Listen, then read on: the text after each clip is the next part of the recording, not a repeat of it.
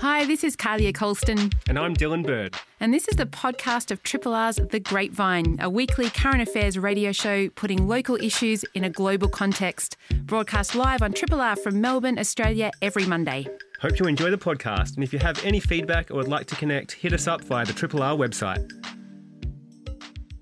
And Dylan with you uh, with the grapevine, and regular listeners will know how much we speak about the urban environment and its history on this program. And last week we wanted to um, find out more about Jack Mundey. He's a union leader who some call the father of urban environmentalism.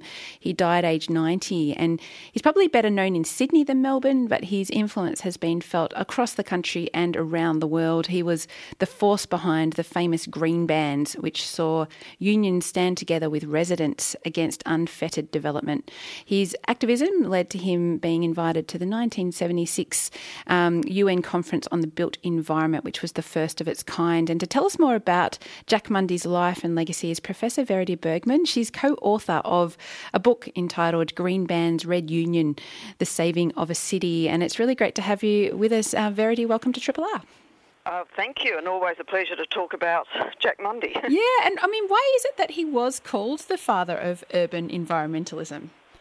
Well, because uh, go back to the 1960s, the cities of Australia are being treated with contempt by developers concerned only with maximising profit. Uh, the heritage and environmental legislation at that stage was zilch, and they were just tearing down lovely old buildings, uh, encroaching on green spaces, putting up these awful concrete and glass skyscrapers with no thought about the consequences for the for the humans and the in- environment. And the New South Wales Builders Labourers Federation decided that that sort of irresponsible behaviour should stop and they used the fact that they had power, power at the point of production, uh, to stop this madness. So they refused to work on projects that were either um, you know, valuable buildings that the National Trust wanted to preserve. They refused to knock them down. If there was a, you know, a green space that was worthy, uh, you know, that residents wanted to preserve, they would not build on it. Um, I, mean, a really fantastic example is the Rocks. Developers wanted to turn the Rocks, the birthplace of European Australia, with the oldest buildings in the country. They wanted to tear them all down and make it an extension of the central business district. It was only a green ban that prevented that desecration of the rocks. and of course, it wasn't just that it was fantastic heritage, it was a working class residential area. And so the union very much emphasised the importance of class and its linkages with the environment, that workers in particular had even more interest than the rest of us in good urban planning because it was workers that lived in the least leafy spaces who had the most, you know, pollution, who the most road noise and, you know, and so on. And so it really made sense for workers to become active on environmental issues. And of course, it was workers that had the power to do so.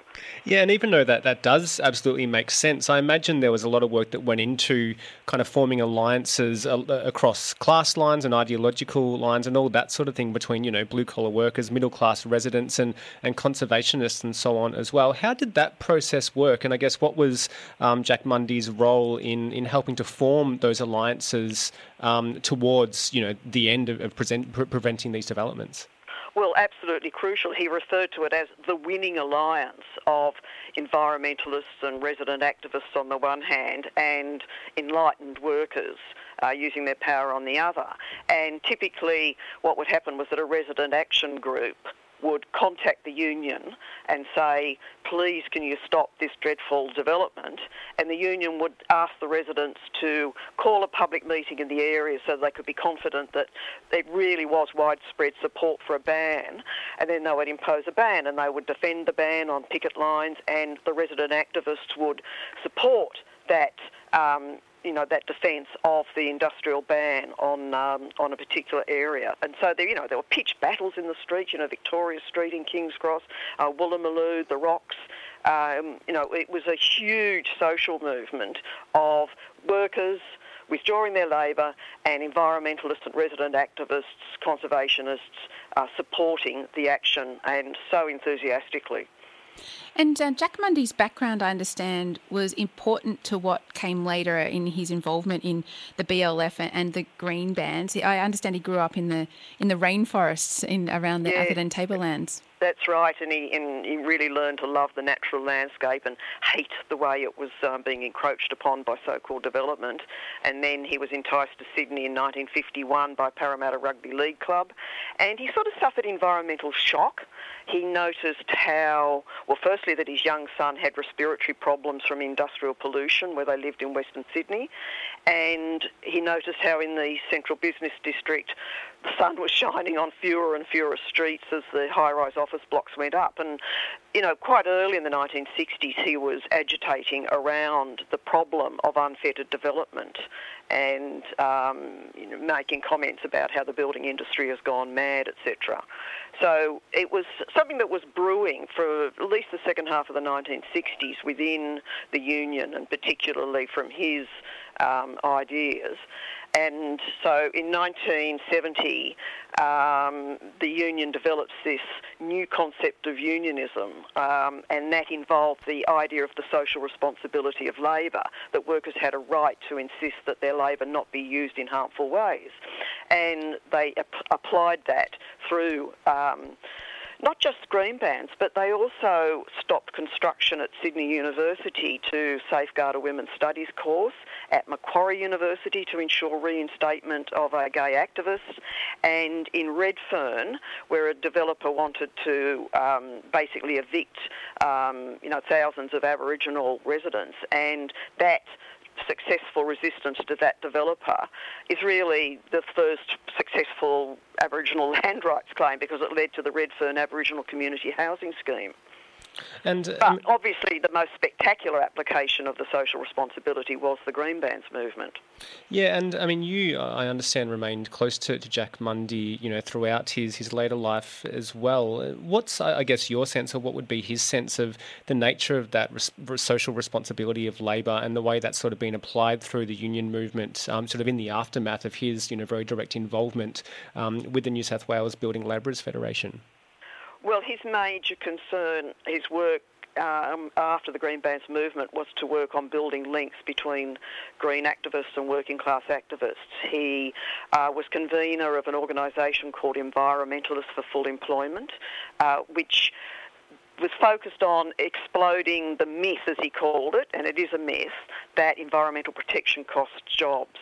That even just repairing the damage already done to the planet will require millions of workers. Mm. and so he talked about the importance of green and uh, labour movement activists coming together to talk about the sort of jobs that would uh, build a, a sustainable future. And he would always emphasise that resource extraction like coal mining actually employed very, very few people for the amount of capital invested in it, and that you could employ many, many more people and protect the planet if you built uh, wind turbines or uh, solar arrays and so on. And, um, you know, did better recycling and so on. So he was, um, you know, very, very focused on, um, on, yeah, on job creation schemes that were developed by Greens and Labor movement activists working together. Uh, it's almost 10 o'clock, and we're speaking with um, Professor Verity, Burgmann about Jack Mundey, uh, the union leader. Uh, the, um, some have called the father of urban environmentalism, um, was really the force behind the green bans. And uh, I mean, that's really fascinating. And uh, I suppose many would, would uh, hear those kind of calls being made now by others around employment, um, particularly as we recover the economy and, and so forth, and um, making that a kind of more sustainable uh, uh, economy going forward. But I wonder, um, Verity, I mean, the success of the green bans uh, were, were massive, and I understand there was over 50 of them put in place and 5 billion in building activity held up. And I imagine there was a different point of view around. Uh, uh, Jack Mundey and, and the BLF and, and the kind of broader green ban movement um, from the development side?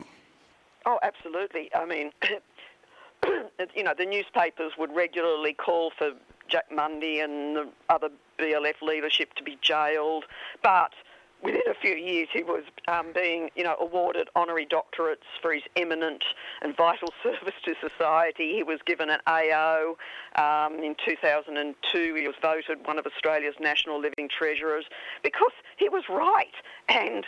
Um, and people could see further down the track that he was right.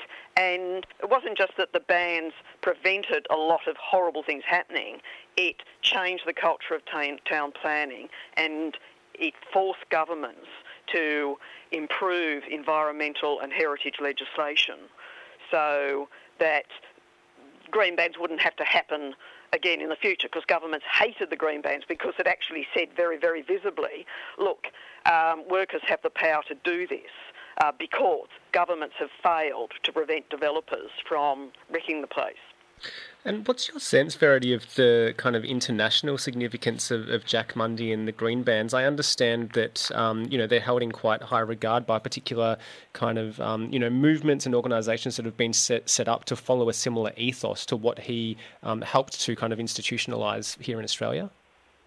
Uh, yes, uh, it, you know, it was the first such action in the world, and the International Encyclopedia of Environmental Politics and all those sorts of reference works, you know, acknowledge that. And they also point out that, in fact, this is how the word green got into the political lexicon of the world. That Petra Kelly visited Sydney during the green bans. She was so impressed with them that when she went back to Germany, she decided to call the German environmental party that was forming the Greens. Mm. And therefore the word spread globally, but she got the name green from the green bans movement. Uh, Jack coined the term green ban in 1973. It was about, you know, it was a couple of years after the first ban, um, and he said that it was to indicate its environmental aspect, but also because it had a more positive connotation than the traditional union term of black ban when they, you know, ref- refuse to work on a particular site and withdraw labour. So it, you know, it was a clever coining. Um, and so the Greens, the Australian Greens, that's how they got their name. And Jack actually joined the Australian Greens in 2003. And I understand um, there's another colour associated with Jack Mundey, and that's red. So we've got um, black yes. bans there, green bans, and um, and I mean your book title, uh, Verity, is Green Bans Red Union. So I mean, how strong was his um, support of, of communism, for instance? Well, he joined the Communist Party in in the mid '50s because he judged communists to be the best uh, industrial militants, the most persistent fighters for improved wages and conditions, uh, who had ideas about a more equitable distribution of wealth in society. He liked those egalitarian ideas. But he absolutely hated the sort of sectarian um, battles. He said he did not worship at the altar of either Peking or Moscow. He was very, very independent. His ideas were homegrown. They weren't a learned response from another country. He um, hated the idea that um, you know a revolutionary party could lead the way to a better society. He said it's union struggles that matter most, and he was as critical of the Eastern Bloc's environmental record as he was of the capitalist West. So he said, you know, that they, they have um, that you know the both forms of society were addicted to growth mania and were equally bad for the environment. So he was a very, a very, very independent-minded communist, but he remained a, a, a, loyal member of the Communist Party until it disbanded in 1989. So, what do you think, um, with regards to your views on on Jack Mundey Verity about his his legacy? I mean, he's been really lauded in. Um, the press in the last week, um, people really highlighting this history and his involvement, and I suppose this very active or activist approach to, to heritage and also environmental protection. Do you think it was the heritage or the environmental side that um, he's been most most influential with? Well, I think it was important the way he brought them together because mostly up until his movement, um, environmentalism was seen as, as conservation of nature, and he was very, very articulate about the importance of urban um, environmental activism. So he, you know, he said, you know, most people live in cities. Um, urban environmental protection is so important. Nature is too, and you know, some of the green bans in Sydney were about protecting green spaces. Claire Kelly's Bush, the most famous example. Centennial Park would have become a concrete stadium um, if he, you know, if the green ban hadn't stopped it. So. Uh, there were green spaces protected, but predominantly it was about um, protecting the urban uh, the built environment. And that was very important the way he emphasised that, as well as the importance of nature. Thanks so much for being with us on Triple R. We're out of time, but um, I mean, people can look up your book, uh, and that looks at green bans and Jack Mundey, Green Bans, Red Union, the saving of a city. And uh, Verity, it's been great to have you on Triple R today.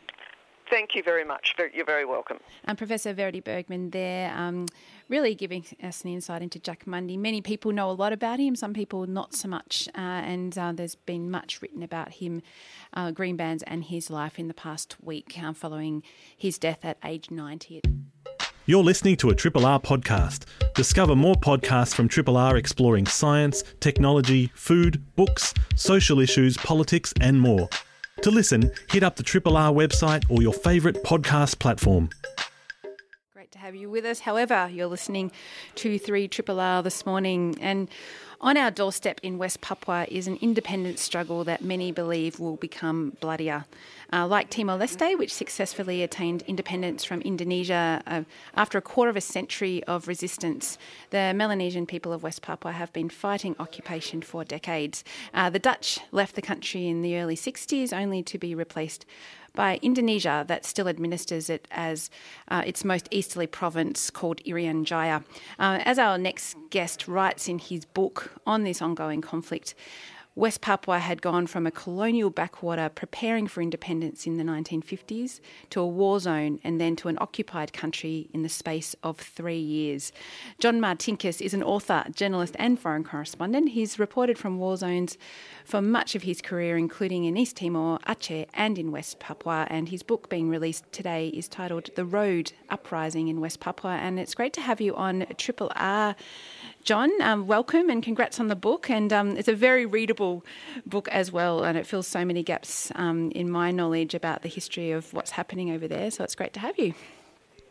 Oh, thank you. Yeah. Um, yeah, and so I mean, maybe we can do a bit of setup um, for people that haven't read it yet because it only comes out today. Um, maybe you know, give us that sort of high level view and intro into West Papua, where it is, um, how it's come to have a resistant movement for so long. Yeah, look, um, West Papua is the western half of the whole New Guinea island.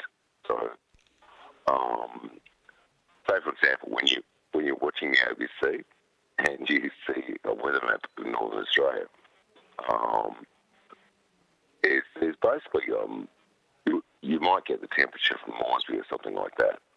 Um, but you know, the rest of the island is a blank, and um, that is that that's West Papua, and um, the reason why we don't get the temperatures for um, that half the island is because it's basically um, you know it's banned for uh, any foreigners to go there really. Um, so it's very um, it's very remote, um, even though it's quite close to Australia. Um, you know, at some points, only a couple hundred k's from um, you know, the across the Torres Strait to Queensland. Um, it's it's you know very very close to Australia, but um, for getting there is really hard because the Indonesians have just locked the place down for so long. Um, and the reason for that is they're fighting a war there and they don't want anybody to know.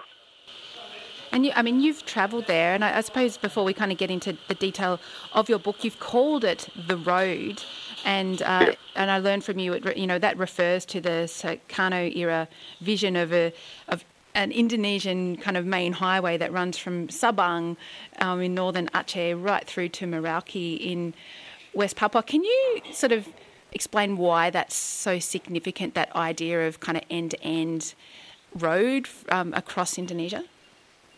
Yeah, look, that's a really historical thing. Um, the um, founding fathers, I suppose, of Indonesia. Um, the, the leader, Sukarno, um, who led the fight against the Dutch after World War Two.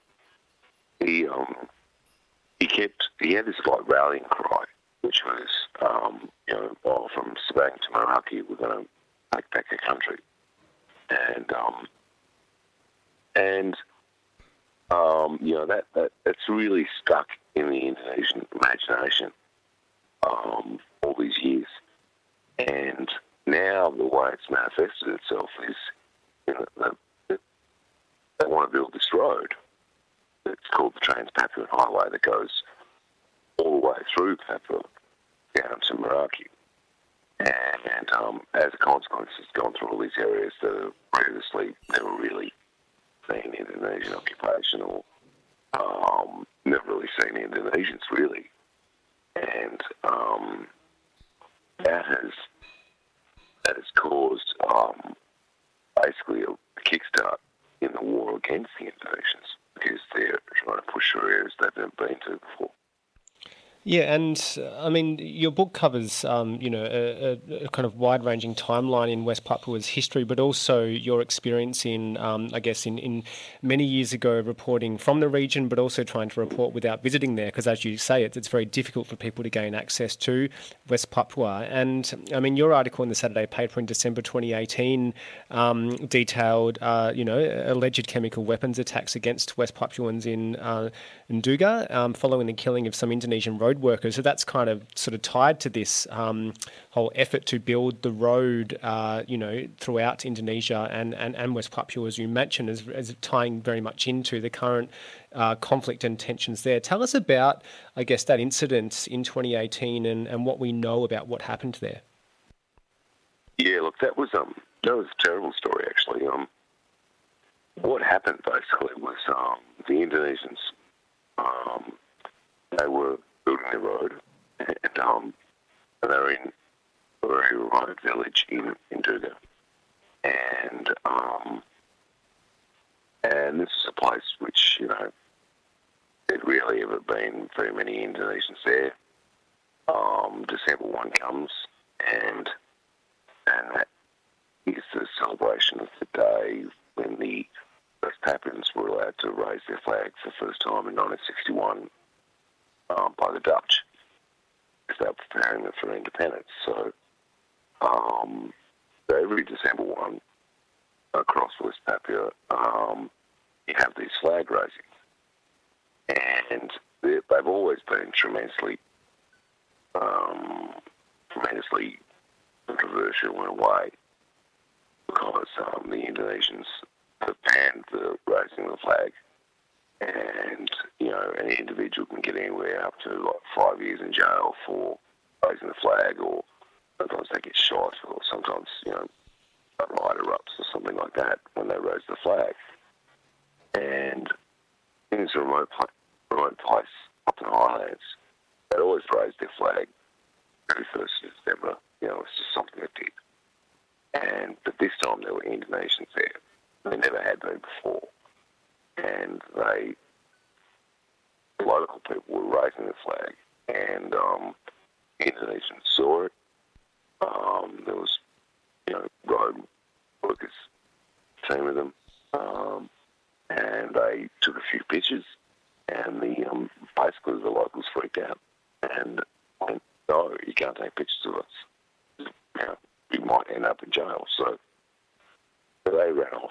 And um, because it's such a strong pro independence area, um, the son of one of the local leaders, who was a local leader himself, um, you know, basically went and um, rounded up his, his men and, you know, grabbed his weapons and um, and went down to the road workers camp and um, 19 of them away and killed them and um, and that brought this incredible backlash against the local population that's still going on to this day. Yeah, with estimates of, of around 45,000 people displaced by that sort of particular incident and, and the response from Indonesia as well. And, and what's sort of really interesting in your book is the response um, to your article in the Saturday paper, because, I mean, one of the, the difficulties, I guess, in us knowing exactly about what's going on is the limited access for um, for journalists, uh, you know, to, to gain access to that particular part of the world. Um, and that article you wrote in 2018 attracted a, a really um, quite sort of severe response from the former Indonesian general Wiranto, who flatly denied that any of that had actually happened. And I actually noticed in um, the recent ABC's Foreign Correspondent episode that um, that looked at the West Papua kind of struggle for, for independence and the resistance movement there, that your article was mentioned in a statement from the Indonesian government once again. So, I mean, how can we sort of, I guess, understand the the denial that these sorts of things are happening and the attempts to limit foreign journalists from, from entering that particular region? Yeah, it's kind of, um, you know, it's very, um, it's very intense actually. Um, the, oh, look, the Indonesian government went as far as, as far as like the following year um, when they had some riots over there. Um, they they shut down the phone system, they shut down the internet, they shut down banking and everything. Um, you know, to to basically make sure that no information from that area got out. Um, they it's not just journalists either. It's it's, it's also targeted at um, I know humanitarian workers are all out there. No UN people are all out there um, the UN. We know Veronica Koman, for example, the human rights advocate, has been um, yeah, yeah has, has, been targeted by the government as well. Yeah, that's right. Yeah, and I, yeah, she's Indonesian. Mm. Um, but because she was defending the rights of West Papuans, um, she was basically chased out of the country. She's in Australia now, and I mean it's it's it's very widespread and it's quite it's quite virulent actually. Um, I, I myself, even since I've just done a little bit of publicity for the book, um, you know, been getting hammered on Twitter and Facebook by Indonesian um, bots, really, um, just going, you know, oh, you're lying, you're doing this, you're doing that. And, um, yeah, it's very, very prevalent. They, they're very, very, very sensitive to criticism. And they think that uh, if they can just keep everybody away from the conflict, um, that it will be fine, and that they will be able to do what they want. How does that compare to um, what happened in East Timor, Timor Leste, John? Because you also reported from there. I should remind listeners we're speaking with John Martinkus, journalist and author, and his book is called The Road Uprising in West Papua. Um, you've also reported from Aceh in Indonesia. Um, yeah. Is so? Is this typical what you're experiencing around West Papua with the pressure from from Indonesian government and, and bots, as you say, uh, or is or is it more extreme when it comes to West West Papua? Yeah, it's like a, it's almost like an evolutionary thing. I mean, like in Timor, they didn't really have a grasp on. Um, I started going to Timor in the mid '90s, and back then they um, tried to say that there was no problems in Timor. Um, and they said, oh, you can visit if you're a tourist, you know. And so I said I was a tourist, and you know, I went, went in there, and then you know, found out there was a great big war going on, and um, and you know, they they sort of they'd harass you, they they would threaten you, they'd um, follow you around, they'd do everything they could to try and make you leave, basically. and um, yeah, but um, they didn't. They didn't keep people out. I think the way they Indonesians look at it is that they made a great mistake there, in that they didn't keep the foreigners out, and they blame the foreigners for the fact that Timor became independent. And and I've heard that a thousand times from many different Indonesians. And then in Aceh, it got worse. Um, they did eventually kick all the foreigners out in 2003, and um, yeah, and and you know, a good friend of mine, Billy Nessen, he he got stuck up in the mountains with the guerrillas, and um, yeah, he was an American guy, and the State Department had to end up getting him out, and he spent time in an Indonesian jail before they let him go. But, you know, he was one of the few left.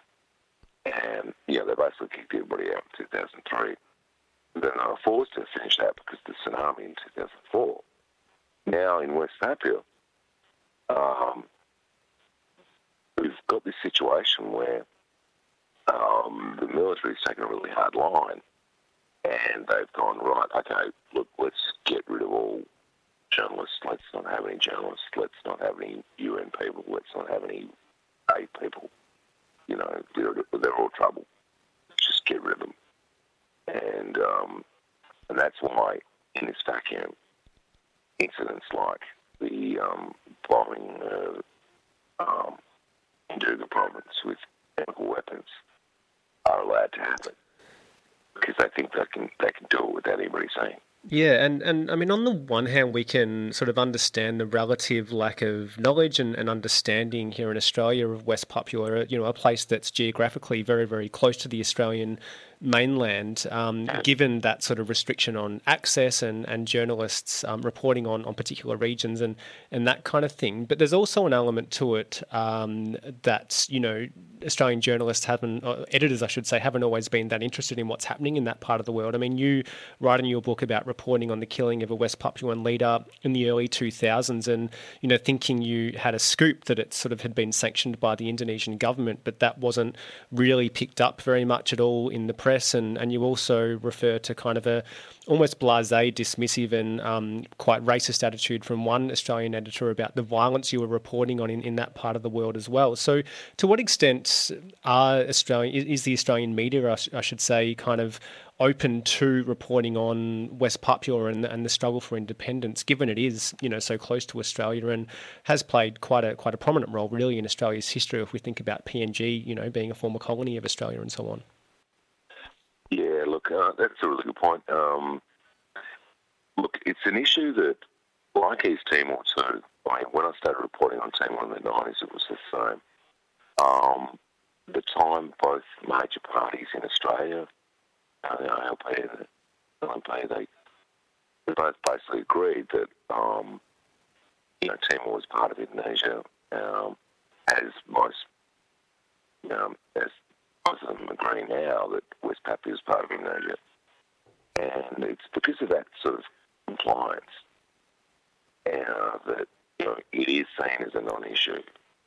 And so it really takes, you know, to, to go up there and report it and actually get a run um, is quite hard because it really takes some sort of major incident like the you know, killing of the road workers and the subsequent crackdown to actually, um, you know, break through that. Um, and and what, what goes under the radar is just the day-to-day violence that goes on. Um, you know, because there's, there's a lot of really casual violence that goes on in terms of like, you know, people get, you know, a couple arrested here or a few beaten there or, um, you know, a couple of, um, you know, happens detained or whatever. Um, and that that's the kind of thing that, that really is the story in a way. It's like the way that the people have to live up there under under Indonesian rule. It's really interesting that, that idea of even using the term the the name West Papua, and I, have thought about this even when introducing you, John, that it is called Irian Jaya um, as well by the and, and, Australia, as you say, is uh, and many countries around the world recognise that that is a province of Indonesia. Um, is it? And I, I, suppose we see the same conflict um, playing out globally around Taiwan and, and China and, and, who recognises what as a country and that sort of thing. Uh, is that also makes it? Does that also make it difficult to, to talk about West Papua and the resistance movement when there are different names, and if you use one name versus the other, you're playing into that straight away? Yeah, that's right. Yeah, yeah, and it's um, because and because this has been going since 1961. Um, you know, it's quite been going for a long time. It's like 59 years, you know, and you know, in many ways, the Indonesians very firmly see it as a done deal. That they they're not going to go back on it. they're not going to reconsider a referendum. They're not going to um, take it back to the UN. They're just, you know, basically any sort of move towards independence for the people there um, comes up with a against a brick wall, more or less. It's like for Indonesia, it's not negotiable. And the ground, that's totally different case. Um, you know, the people there still want independence and are still fighting for independence. Could you? And, uh, Sorry to jump in, John. Could you imagine Australia taking a more active role with, um, you know, ever supporting uh, independence for West Papua? Given, I guess, you know, it took Australia quite a long time to come around to supporting independence in Timor Leste. I mean, is that an eventuality that you could see happening?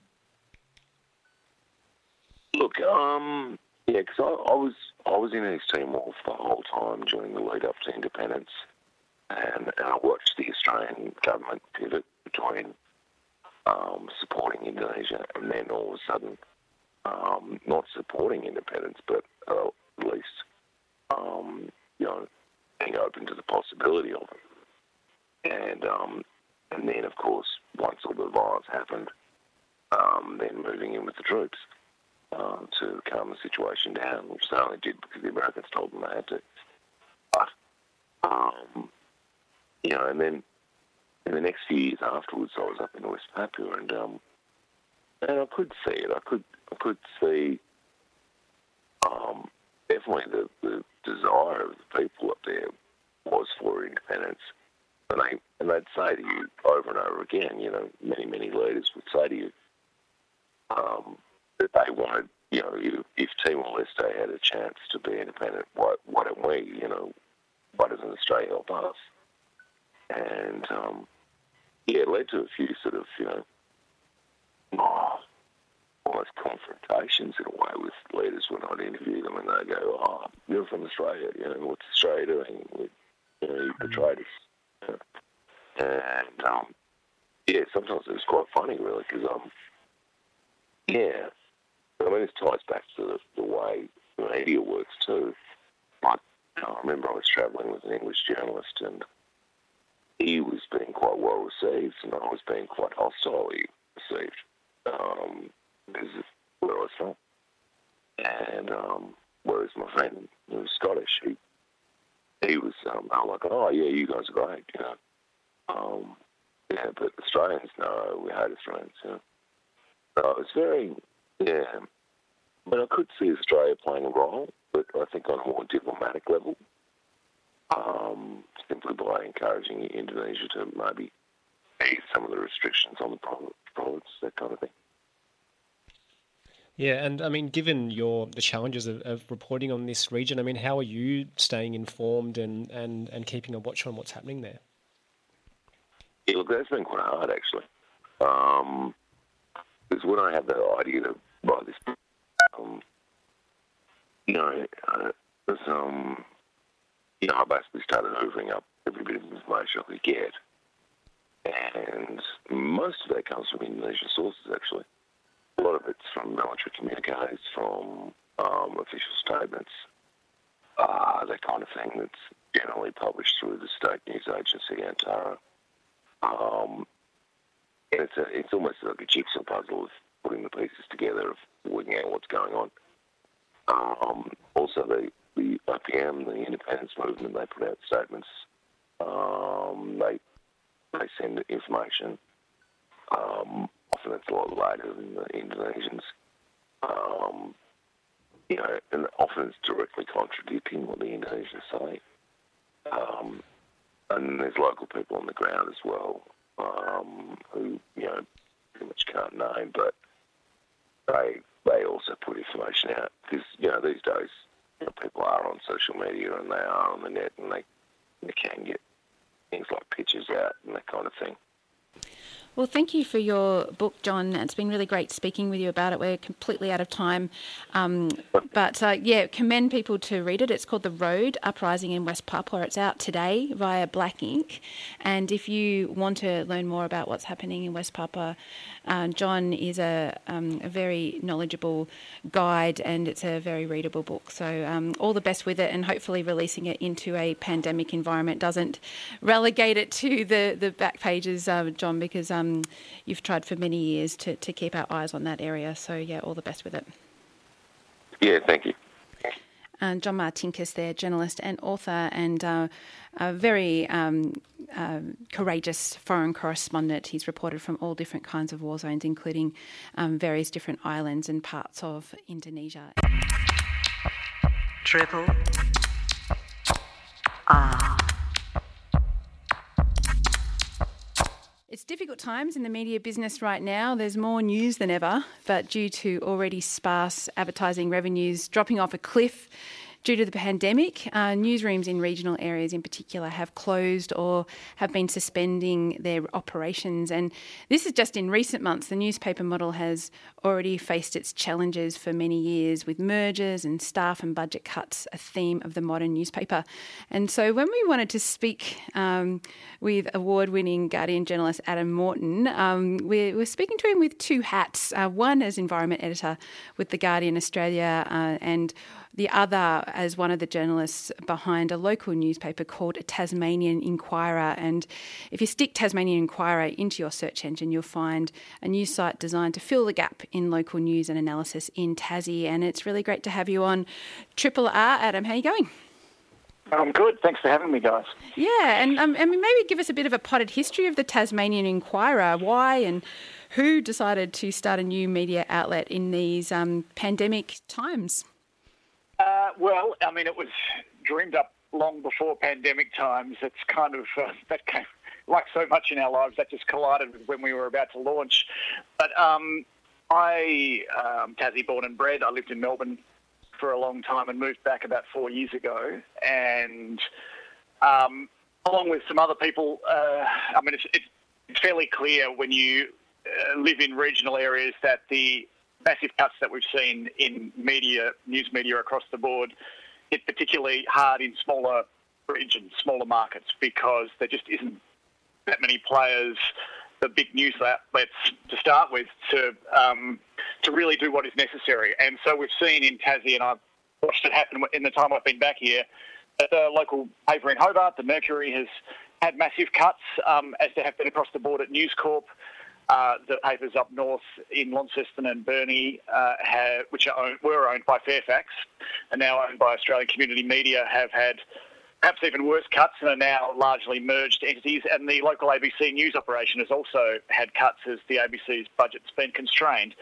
So we have some really, really, a handful of really seasoned reporters doing great work, working incredibly hard, and then a whole bunch of uh, excellent young reporters um, going flat out to do what they can, but there are huge gaps, areas that just aren't covered. And so much of what is covered is just day to day stuff, and there's less room for them to do in depth reporting. So, um, with Bob Burton, who's a, another um, Tassie based experienced journo, we started talking more than two years ago about trying to start a, a, project that would try to fill some of those gaps. And it took a long time to get off the ground because we other commitments, uh, but we finally launched in March with a handful of stories, and, and our uh, goal is to try to cover unreported and underreported areas. Um, and we've so far had about 10 stories that we've put up, and we just do them as we can uh, around other commitments with hope that we can develop some community support and build a bit over time. Yeah, it's a really noble effort, Adam, particularly given the kind of um, you know newsroom shrinking in recent times and the the closure of, of, you know quite a few newspapers, particularly in regional areas amid the pandemic, and then the news last week, of course, with um, you know BuzzFeed News winding up its operations in Australia as well. What types of stories do you you know do you think you'll be covering as part of the Tasmanian Inquirer? Because you mentioned they're sort of not necessarily the typical daily news style. What will you be looking to and and, who will be telling those stories? Well, we're not. I guess what we're not doing is here's what a politician said today, or here's mm. what happened in court today, or there was a car accident. What we're trying to do is to dig into issues that we think are important to how our society works. Um, the, the, broad three areas that we um, set out on our, our um, website um, uh, politics, society, and environment. Society, of course, being the catch-all, it's everything that doesn't fit into politics and environment, really. but um, but so far, the sort of stories we've looked at are um, the plight of threatened species in Tasmania. There's a big issue about gaming policy in Tasmania. It was a big issue at the state election two years ago, and we've done a handful of pieces on that already. That's become an issue that's gone on the back burner with COVID 19, but there will be legislation later this year. The government says that will um, change the way that gambling operates in the state, and it's a, we think, a huge issue, and we're spending quite a bit of time looking at that. Uh, we've had issues, uh, stories around um, support for MPs from Federal Group, which is kind of a game, gaming linked story as well, because that's the big gaming company in the state. And uh, and perhaps I think our most noteworthy story so far uh, was by Carl Matheson, who's a London-based Tassie journo who was taught, caught back here when COVID hit. He was back visiting family about it's kind of it went inside what happened when Tassie Parliament agreed to shut down with all parties supporting it when COVID kicked in, and some of the serious misgivings around that by some of the politicians and by other uh, players in public life. And I don't want to claim all the credit, but two days after that story was published, uh, the Premier was talking about he's, he's, aware of chatter that there was concern about this and Parliament would be returning. Uh, mm. now, not entirely down to us, but that's the sort of issue we want to raise, and that wasn't really something that was on the public agenda beyond some interest groups raising it uh, independently at that point. I reckon you can claim it. Um, I, I, People claim a lot less.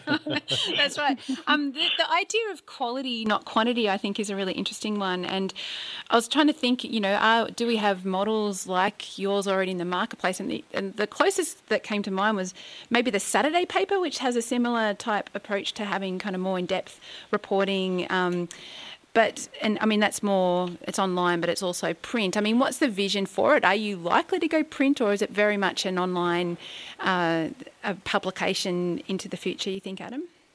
No, it's very, definitely will be digital. No plans for print. I mean, our, at the moment, it's a labour of love. We're volunteering our time because we think it's important and, and and we enjoy doing it, to be honest. But there's obviously only so much you can give. Um, and we uh, hoping that over time we will be able to develop some support. I guess it's a similar model in terms of funding to what the Guardian does in a way, which is if you love what we what we do and you want to see more of it, then and you're in a position where you can, and not everyone can, um, contribute. We will love for you to donate, whether it's one off or on an ongoing basis, and we will put that money and tell you how we're spending that money on journalism, and we'll apply for grants and um, we don't, but we don't we don't have a paywall. Uh, we may have some advertising on email lists and things, but we don't on our website. So it is more a community model. We want to build a sense of community ownership around it, and um, and over time, if we have we don't expect that we're going to be ever a you know a full-time functioning newsroom, but if we can build a certain level of support and some people want to get behind it, then hopefully we'll be able to pay some contributors who might be able to get into some areas that um, that we're less familiar with because obviously there's only a couple of us doing it and we're not across everything that's happening in Tasmanian society. But yeah, that's the that's the rough idea basically. And now we've been really overwhelmed with the support we've had so far, far more than we would have imagined. Um, that's very early days. Yeah, and that, that provides, I mean, you mentioned the Guardian's funding model there. That provides a good opportunity to pivot to um, the other hat you wear, which is the environment editor with Guardian Australia. I should remind listeners we're speaking with Adam Morton. Um, and so you are reporting as part of a, a, new series called Green Recovery, which is all um, around, I guess, uh, the opportunities for, um, for a recovery along sort of um, green sustainability lines following the pandemic. I mean, how do you see the way that governments around the world and and business as well is shifting in the current times and, and looking to a possible way out of it that I guess um, you know represents a bit of a deviation from business as usual.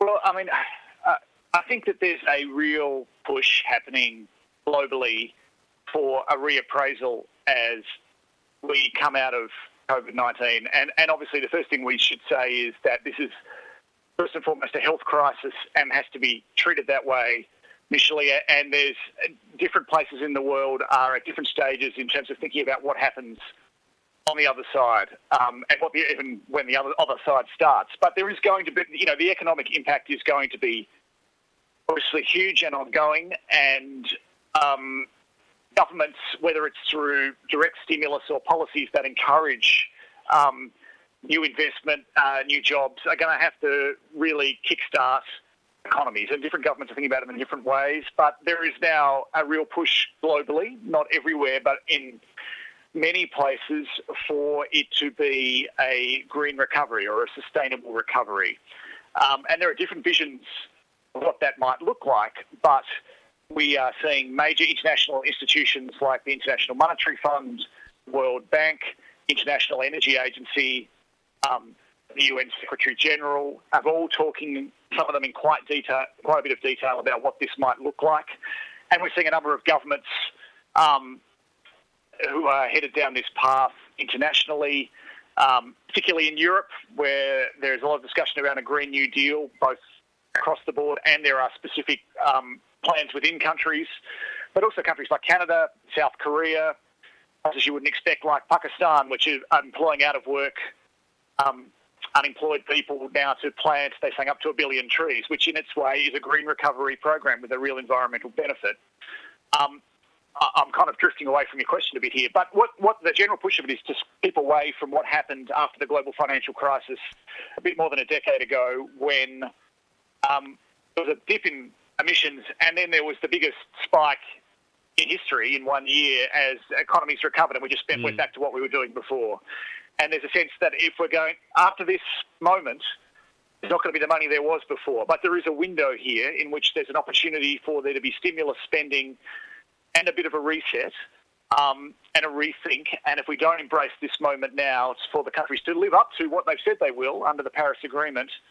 It's not clear when that next opportunity will come because clearly budgets are going to be constrained going forward. And we're increasingly seeing some really interesting work and discussion around what could be done in Australia, though it hasn't necessarily penetrated all media and all Canberra discussion at this point. Yeah, and I think, I mean, there, there, there was a sense too after the devastating summer fires, Adam, that there was a window there too where people. Um, you know, individuals as well as uh, the business council and, and so forth were having a look at what that might mean for Australia's action towards, you know, well, it, we've signed the Paris Agreement, so uh, action on emissions. And I mean, how important uh, is your reporting showing groups like the Australian Industry Group and the Business Council of Australia and others to uh, having a look at the, the so called green options in, in the economic recovery? Uh, it's a good question. I mean, there are different views within the business community and different emphases, though they have, all those major groups have said they support uh, net zero greenhouse gas emissions, which effectively means um, zero emissions. And, and, they don't all tie it to mid-century, but they say that is the goal of the Paris Agreement um, at some point in this century. Um, and it's notable that they've all made that push to the federal government, who at this stage does not have a goal of net zero emissions. And it might sound kind of esoteric what net, net zero emissions goal means. I mean, it's, we're a long way from that. Obviously, mid-century is still um, some time away. But eh, why it's considered really important is that once you have that goal, then business will factor in the fact that that is where we're ultimately heading and start putting that into their planning. I'll assume that it makes them reconsider whether investments that are going to last decades that include fossil fuel emissions really are going to have a life or whether policy is going to follow to deliver on that. So one of the really interesting calls that we've seen so far is from the Australian Industry Group, which um, represents uh, loosely sort of 60,000 businesses, which um, last week, uh, sorry, the week before now, um, said that two big challenges of our time are recovery from COVID 19 and the climate crisis or climate change, and they need to be uh, dealt with at the same time. Um, it's impossible to say how much impact that is having politically, but um, it's not nothing. It's a really significant group in Australian public life, and Would say if they're out there calling for tax cuts, then that would be on the front page of many newspapers. When which, when they call for action on climate change, it's not necessarily, but it's still being noticed, and there is lobbying underway on that. Um, state and federal governments, and I think it's probably fair to say some governments are listening more than others. Yeah, and it, it's interesting to be looking at this, I guess, at a time as well where, um, you know, Australia is going to be looking um, surely at opportunities to grow the econ- economy on the other side of the kind of global pandemic. Um, we've had sort of, you know, relatively low economic growth for some years now, and in order to recover some of that spending on, you know, things like JobKeeper and and um, the extra job seeker payments and associated uh, measures that have been taken by the government, then you know, groups such as Beyond Zero Emissions and, and Ross Garnaut would suggest that the green economy is an area that's very much ripe for, for more growth. Is that something that, that you're getting from some of your reporting on this issue? Yeah, so uh, we ran a piece last week that was kind of an introductory piece to this series we're doing, um, the Green Recovery, uh, which goes through some of the work that's already out there um, and and some of the work that's coming. Um, there are a lot of um, organisations, um, independent organisations, work at universities, work in interest groups, who are digging deep into what a green recovery might look like, where there would be employment opportunities at a time in which we need them, where there may be opportunities to actually save um, that are cheaper in the long run. Um, and Climate Works, um, which Carly has a link to, is, is done one of the, the, the very good early pieces of work here. We are in the coming uh, weeks are going to be trying to dig deep into a lot of this um, work because we think that um, there's a lot of serious thinking that's happening out there, and it deserves serious attention. Um, and we're seeing, uh, I've seen in some other media today that some other media is starting to look at these things too in a bit more depth, which is great because we would hope that that forms part of the national conversation about where we go from here.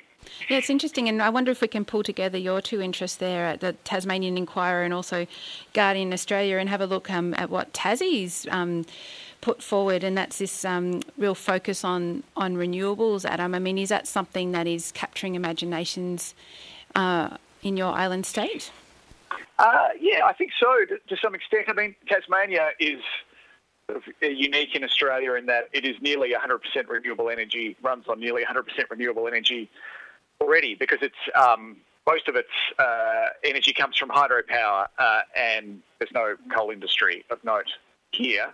Uh, but Tassie is the, the uh, new Premier, Peter Gutwein, new Liberal Premier, set a target of 200% uh, renewable energy by 2040, which means basically we double what we produce, and the other 100% would be either used to power new clean industries for the state and for export, and seeing that as a real economic opportunity for the state to grow. Um, so yeah, I mean, it's it's weird that the culture wars on uh, climate change don't really exist in Tassie to the same extent because there is no fossil fuel industry of note to be fighting against it. Uh, everyone sees it as a positive. How we do it, how we get there, is contested.